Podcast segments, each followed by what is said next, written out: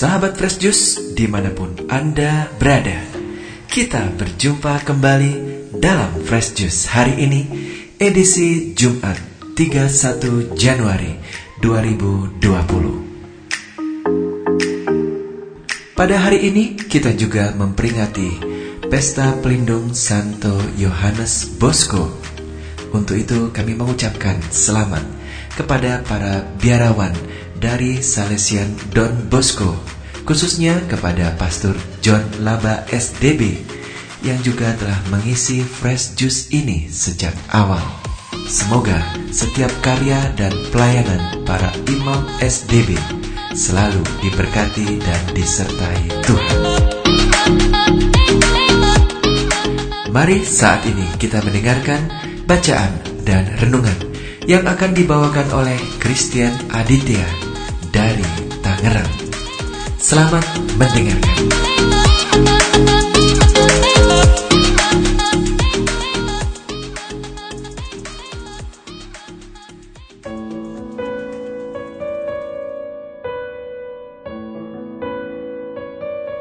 Halo sahabat-sahabat Tuhan Yesus, berjumpa lagi dengan saya Christian Aditya legioner dari Presidium Ancila Domini, Paroki Alam Sutra, Gereja Santo Laurentius.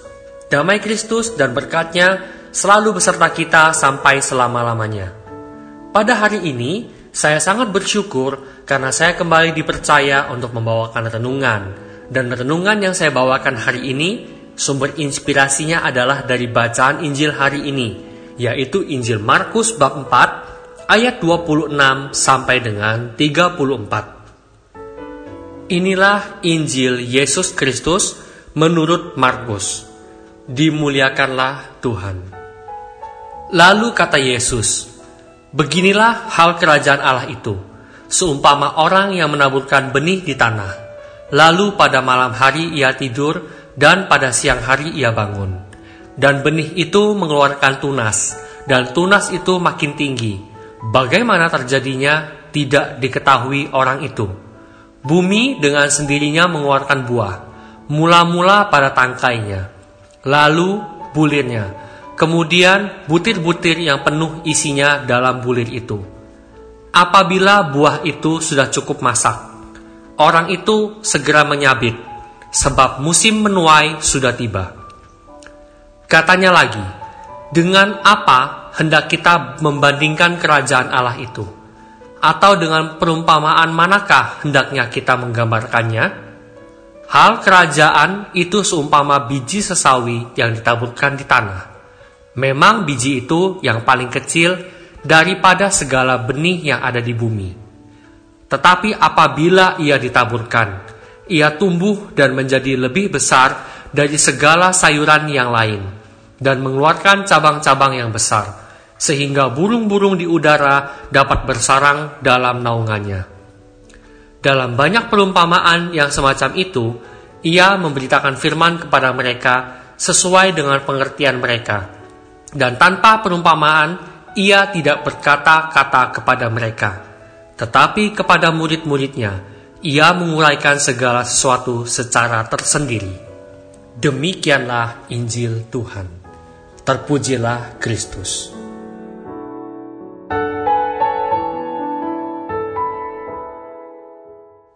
Para sahabat Tuhan Yesus yang terkasih.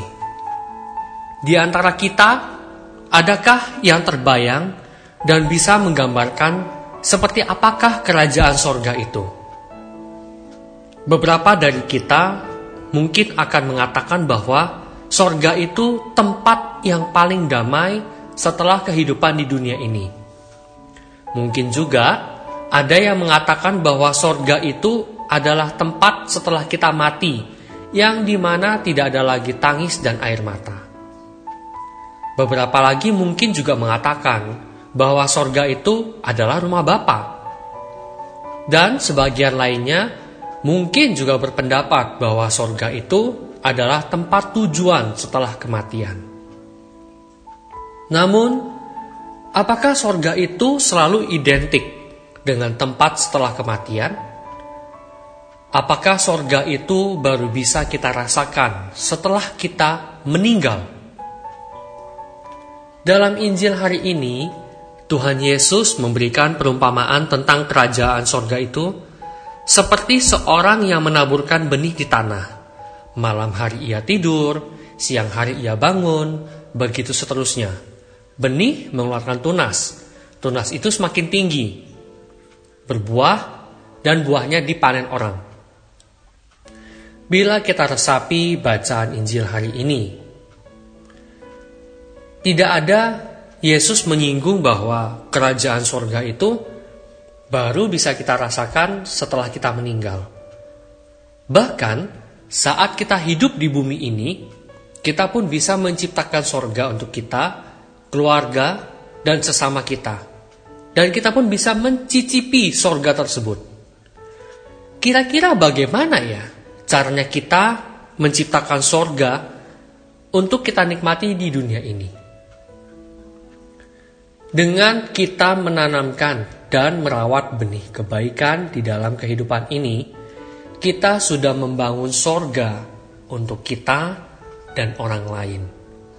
Contoh yang paling mudah, misalnya, kita memberikan tempat duduk di KRL atau di bus kepada yang difabel atau hamil atau lansia. Kita berlaku jujur pada customer kita kita berlaku setia kepada pekerjaan kita. Kita bersedekah atau beramal. Kita berempati kepada anak berkebutuhan khusus. Dan lain sebagainya. Adakah di antara kita yang bisa menghitung jumlah kebaikan yang telah kita buat dalam hidup ini? Jika ada yang mampu menghitung kebaikan apa yang ia buat, Hmm, saya khawatir. Mungkin orang tersebut cuma mencari follower dan like semata. Namun saya percaya bahwa pendengar Daily Fresh Juice Audio bukanlah orang yang seperti itu, ya kan? Perbuatan baik yang kita lakukan memang tidak instan membuahkan hasil. Layaknya kita makan tahu isi pakai cabai rawit, digigit langsung pedas perbuatan baik yang kita taburkan, yang kita perbuat, semuanya itu butuh proses dan butuh waktu yang tepat sampai ia berbuah dan buahnya itu bisa dicicipi oleh kita sendiri dan juga oleh orang lain. Setiap benih yang ditanam, setiap hari kita siram dan beri pupuk. Siang berganti malam, malam berganti siang, dan seterusnya sampai tanah mengeluarkan tunas, tunas bertumbuh besar, dan waktu berbuah sudah tiba, maka buah-buah tersebut bergantungan pada dahan-dahan pohon tersebut. Kemudian orang akan memetikinya, memanen buah tersebut. Memang terasa lama. Memang seperti tidak ada hasil instan akan tetapi apa pun itu, perbuatan baik yang hendak kita lakukan, lakukan saja dulu. Just do it. Jangan terburu-buru menuntut hasil, lakukan saja dulu dengan cinta, dengan hati yang ikhlas, dengan empati, dengan totalitas. Pelan tapi pasti, yang kita lakukan akan berbuah manis pada waktunya. Sama seperti Santo Yohanes Don Bosco yang kita peringati pada hari ini. Karya kerasulannya khususnya konsentrasinya kepada anak muda. Pada zaman hidupnya tidak berbuah instan, nggak langsung serta-merta Santo Yohanes Don Bosco berbuat ini lalu ada hasilnya. Tidak. Jatuh bangun Santo Yohanes Don Bosco menjalankan karya kerasulannya. Namun, ini yang penting, Santo Yohanes Don Bosco tidak pernah menyerah dan tidak pernah berhenti dalam karya kerasulannya. Buah dari konsistensi Santo Yohanes Don Bosco adalah tarekat Selesian yang ia dirikan dan sekarang tetap eksis dan tersebar sampai di belahan dunia mana pun. Karya kerasulannya diteruskan oleh penerus-penerusnya walaupun Santo Yohanes Don Bosco telah bahagia di rumah Bapa. Santo Yohanes Don Bosco adalah biji mati yang kemudian buahnya kita nikmati sampai sekarang. Begitu juga dengan putra Bapa yang maha tinggi, Yesus Kristus. Ia adalah biji mati yang kemudian karena wafat sengsara, kebangkitan dan kenaikannya ke surga, ia telah menjadi pohon yang super rindang, di mana banyak makhluk yang dapat berteduh di dalamnya, dan sekarang buahnya berlimpah ruah sahabat Tuhan Yesus yang terkasih. Kita tidak akan tahu kapan benih kebaikan yang kita perbuat akan berbuah manis. Namun apa pun itu, just do it, lakukan saja dulu. Lakukan dengan cinta kasih, lakukan dengan totalitas hati, lakukan dengan konsistensi, dan lakukan untuk menghadirkan kerajaan sorga di dunia. Agar Bapa dalam nama Putra semakin dikenal dan dipermuliakan oleh orang lain karena pewartaan kasih kita. Kini marilah kita berdoa. Dalam nama Bapa dan Putra dan Roh Kudus. Amin. Bapa dalam nama Yesus, kami berdoa dan mengucap syukur kepadamu. Kami berterima kasih untuk anugerah kehidupan yang telah Engkau sediakan pada kami untuk hari ini. Bapa, terima kasih mengawali hari kami boleh mendengarkan sabda putramu yang sungguh menghidupkan. Kami berterima kasih ya Bapa, karena putramu telah memberikan teladan kepada kami, menjadi biji yang telah mati, dan kini ia menjadi pohon, dan kami adalah buah-buahnya yang bergantung pada ranting kehidupan.